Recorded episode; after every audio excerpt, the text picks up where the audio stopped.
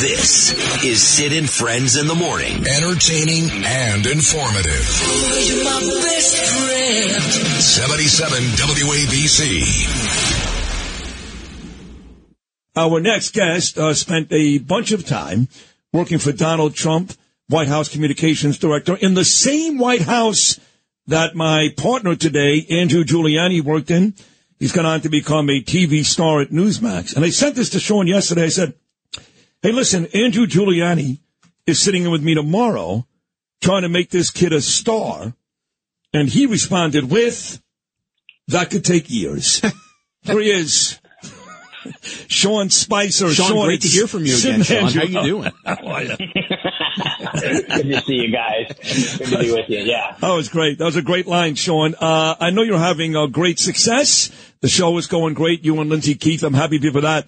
And I'm sure that later on today you'll be previewing this uh, garbage we're about to watch tonight, which will be the President of the United States lying to the American public about all the great things he's done, all the great bills, infrastructure, and, and cutting down inflation, the economy, everything's great.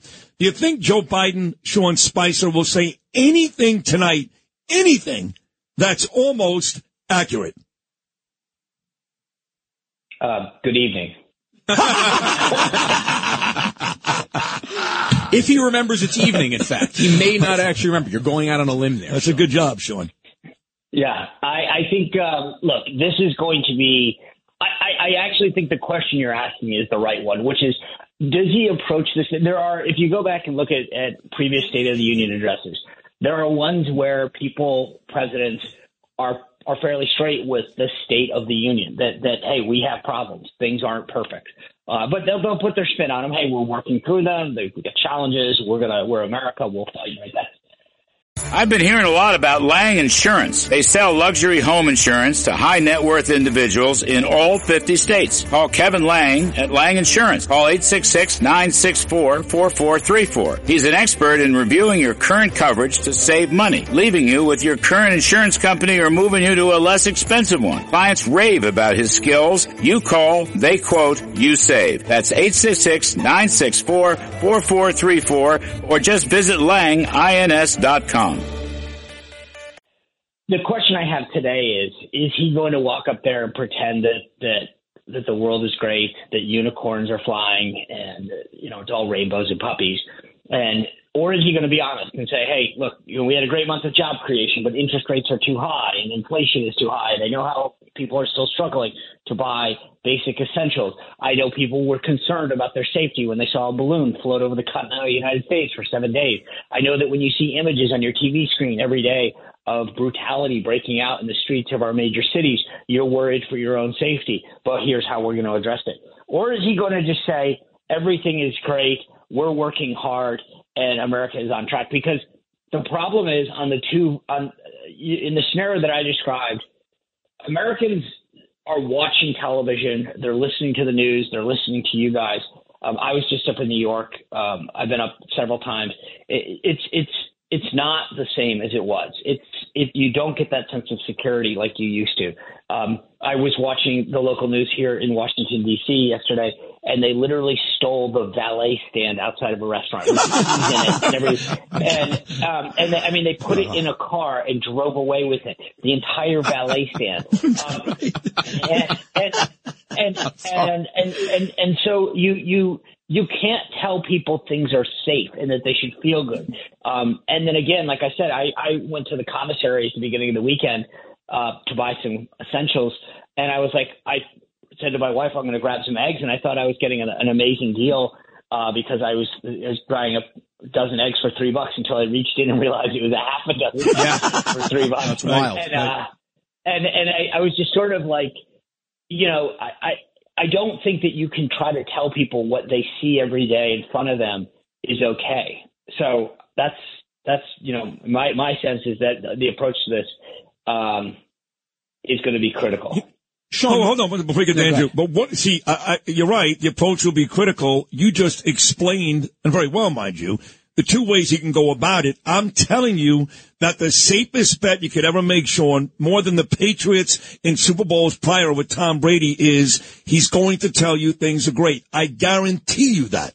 Oh, I, I get it, but I think that the point is, I think you're right. If I if I put money on this, I, I'm with. I'll, I'll put money with you.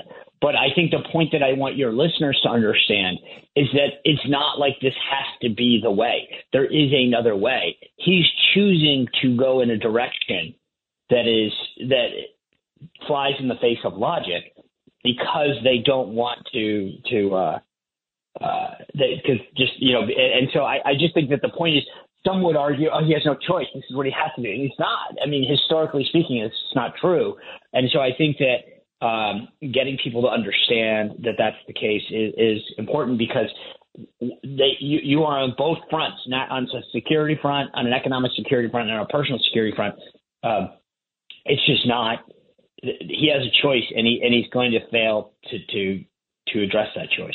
You know, Sean, day in and day out, I saw how you prepared, how your predecessor, Sarah Sanders, who will be giving the Republican response tonight, prepared for the press briefings and for everything else that the uh, press secretary does, which is not just the moments that are actually on the briefing room, those 45 minutes or hour or 30 minutes each day, but it's the constant communication with the press.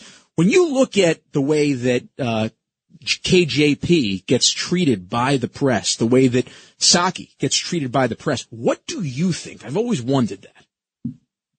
Well, I mean, the, the interesting question, Andrew, is it like it's not like people say like, what do you think of how it's different? I'm like, it's not the same. We got questioned. I mean, you anyone with eyes could either watch. If they didn't have eyes, they could literally just hear it. I mean, turn down the volume, listen to a briefing that I was that I was uh, present in, and listen to one that she's present and um, they're calm they're respectful they ask their questions one at a time like little school kids and when it, and, and they don't push back at all on the most blatant disregard for misinformation that she spreads um, and or for the you, lack of answers and, and for you, and, they reminded me of Linda Blair and The Exorcist. Sorry to cut you off, but Yeah. that's just what it Yeah. reminded me of. Yeah, and so it's it's just, but I, again, I will tell you that this is this is kind of like, and I don't mean to to go off on a, a tangent here, but this is what's happening with this whole Chinese spy balloon thing. Is that you have a complicit complicit press that on the most basic questions refused to ask answers and took the White House talking points. Um, and you saw this with respect to this whole notion that well, President Trump's team, because in order to show that the Biden team wasn't entirely incompetent, by missing a balloon floating over our continental United States. They said, "Oh, it happened three times during Trump," and so that the the media ran with that over the weekend as if it was gospel truth. And then what happened was they admitted, and there's a story I think in the New York Times even this morning saying, "No, actually." Uh, we never briefed Trump. We didn't even know it was the case. We actually thought they were UFOs until, I mean, it's almost like they went back and looked on their ring doorbells and were like, hey, you know what? That's a balloon. And so now they're going back and trying to cl- clarify because finally all the Trump officials, whether it was Pompeo or Radcliffe or or Rich Grenell, came out and said that's just not true. We were never briefed. The chairman of the Joint Chiefs of Staff has said we weren't briefed, and so they tried to basically get the press to carry their water for him to say that they it wasn't it wasn't just a Biden thing. It was also a Trump thing. Until everyone from Trump world came out and said it's not true. Right. And now what they have to do, but but they all went with it for all weekend. And this goes back to your point, Andrew, is that no matter what they say, they're like they nod their heads like they're Stepford wives.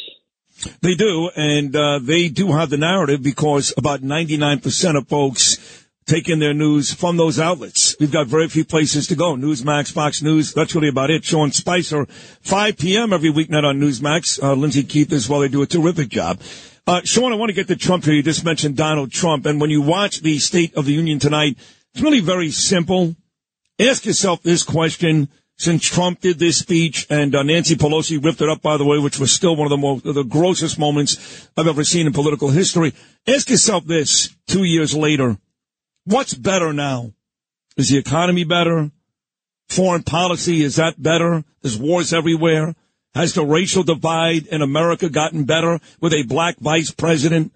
Ask yourself this, demonizing police. What's better? And I'll ask you the same thing I asked you about Joe Biden at the very beginning. Can you give me one accurate answer? One. No. I mean, think about it. He's going to make his the case tonight. He said it the other day, and again, this is, goes back to my point that I was just talking about. He said inflation was crazy where I came in. It was 1.4 percent. That's a fact. You, it was 1.4 percent. Gas prices were at two dollars and something a gallon. All of these things. He he then, but but they everybody just no one calls him out on it. And and so yes, inflation went to eight percent, and now it's only at six and whatever. And and eggs were at you know seventeen dollars, and now they're only at eight. And it's like, but he acts like somehow none of this happened. It was at 1.4 percent. Interest rates were at two or three percent or whatever they were, but now they're at you know a variable interest rate on a loan that I had is at 9.5 percent. I don't know what the, but it, it's it's just it doesn't. But no one calls him out, Sid. That's the problem. He gets away with saying inflation was rampant when I came in. That's just it's not true. The numbers are very clear. There's no ambiguity, and yet he he will stand there today and say everything is great. And that's I mean the only beauty of it is that every American who hears that is going to say not in my house. and so they're going to sit there and say I saw the balloon from my own eyes. I saw the price of eggs. I saw a gallon of gas. I see what my interest rate on, on my credit card. So you can say what you want from that rostrum in the House of Representatives, but I'm not an idiot, Mr. President. I see what's happening. Don't lie to me. And so, to, to, to the extent that he actually does come out and say this, I almost say more the merrier, because the more the American people realize that the media and this administration continues to feed them lies and misinformation, the better. Because if it was mixed up a little, then maybe they'd say, oh, I get, oh, maybe it's not as bad. But the more it's just blatant, the better. Yeah, but here's the problem. They blame Biden. In other words, Republicans know we can't do the job. Democrats don't want him. Democrats will still say, I'll take anybody rather than Donald Trump or Ron DeSantis. So if he has a miserable night and he keeps lying, they're not going to say the Democrats are no good. Even Democrats will stab him in the back and say, he's no good, but you still got to vote for us come 2024. You know that. Well, I, I, I don't know. I mean, look at the, the polls that just came out from ABC over the weekend. I mean, Democrats by a huge majority don't want him to be the candidate. And I think what he's done in New Hampshire with this lineup, I know it sounds petty, but you got four electoral votes in New Hampshire where enough people are going to say you screwed the state of New Hampshire out of a lot of our economic well-being um, that we normally deprive, get, get gain out of uh, every four years, people coming through. I, I just think that the, the the races that we have these days are close enough that if Republicans can actually not get in their own way this cycle, that enough people are saying, I gave Biden a chance. What was the problem? Here's the bottom line, and you know this, and Andrew knows this more than anybody. There wasn't a person during the last campaign, during the 2020 campaign, that it was about the policy. It was all yeah. about tweets. Oh, I love the Trump policy. I love what's going on in the economy, but can he stop tweeting? Can he stop doing this? What we've seen now is people being able to say, okay, maybe I don't mind the tweets anymore. Maybe I can deal with the tweets. yeah. You know, I, yeah. I don't even have Truth Social, so who cares? But I mean, my point is, is that I think people realize tweets didn't hurt me all these little one-off things didn't hurt me, but what hurt me now is my kids' you know education is going in the toilet because of all this woke agenda. The economy is is eh, you know killing me. I can't make ends meet. The, our country is under attack by China in terms of its surveillance and what they're doing, and no one's standing up to them. I mean, the administration yesterday, when asked, Karine Jean-Pierre wouldn't even say that TikTok is a national security threat. What what's going on? The FBI has said it. This isn't a tough stretch here, but we are we're at a point where I think every American is starting to say, okay, I don't care about tweets anymore. I care about the security, the economic and personal security uh, that that I need to have. So I, I, I think that the more this goes on, that you'll probably have the chairman of the DNC second the nomination of Donald Trump or you know Ron DeSantis or whomever. You know, Sean, it is Super Bowl week this week, and even though Sid did say that it was a sure bet that Tom Brady in the Super Bowl would be winning, he forgot to mention the two that Eli Manning uh, won. I know he that, actually lost three. He lost three. He was one, seven one and three. More to, one more to Philly yeah. as well. The reason why I say that is Sean is a massive Patriots fan. One of my favorite moments in the White House. I want to get your rem- memory of this. Uh, let's go to cut 18 first. A little moment between Sean Spicer and a guy named Gronk. Can I just need some help? Uh,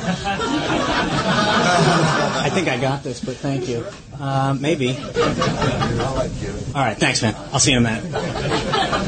Uh, hold on one second. All right, that was cool. So if you couldn't hear, Gronk actually came in and said, Sean, do you need a hand with this over here? And Sean, as you heard there, said it's cool. What do you remember about that day when the Patriots came in in 2017? Well, first of all, uh, you know, look, uh, you were crucially, you know, key key in that and all that happening. I know that you know you were key in, in coordinating all those big events, and uh, and you you and I had talked about that, and you had said, "Hey, what do you think about this?" And and I was a little nervous to be honest with you because I think you know President Trump. Sometimes he thinks things are funny, and sometimes he doesn't. And um, I thought it would be cool. I knew Gronk could play the part, and uh, and and I didn't know how the timing would go, but you were the you were the maestro uh, of the orchestra there that, that that sort of pulled that off. So I, I don't I think the audience needs to make sure that you get the proper credit for that.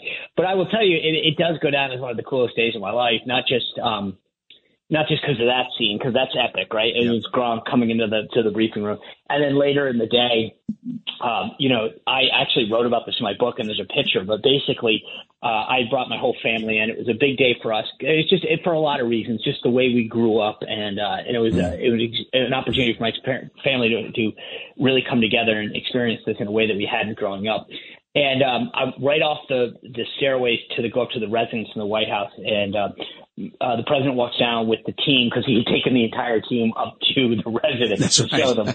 um, and uh, and Coach Belichick and Mr. Kraft walk down, and and uh, Mr. Kraft looks over and he says, "Hey, Bill, get me that thing. Sean, come here." And he hands me one of their helmets from the Super Bowl that I had been at. By the way, I had flown to that Super Bowl with Mike Pence in Houston to watch the greatest comeback ever in Super Bowl history, probably in sports history. And he hands me one of the helmets and says, "No one deserves this more than you."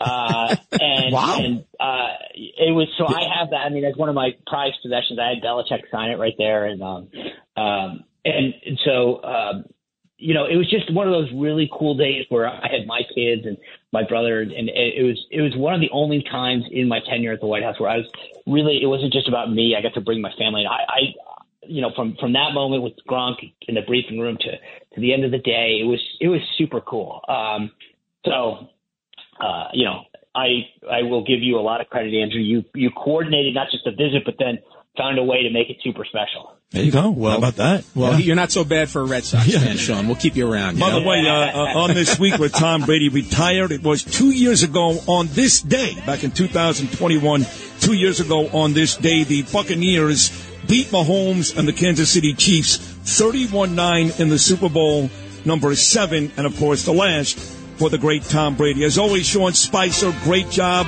Thank you for joining me and Andrew this morning. Continued success at Newsmax. You're the man, buddy. Thank you so much.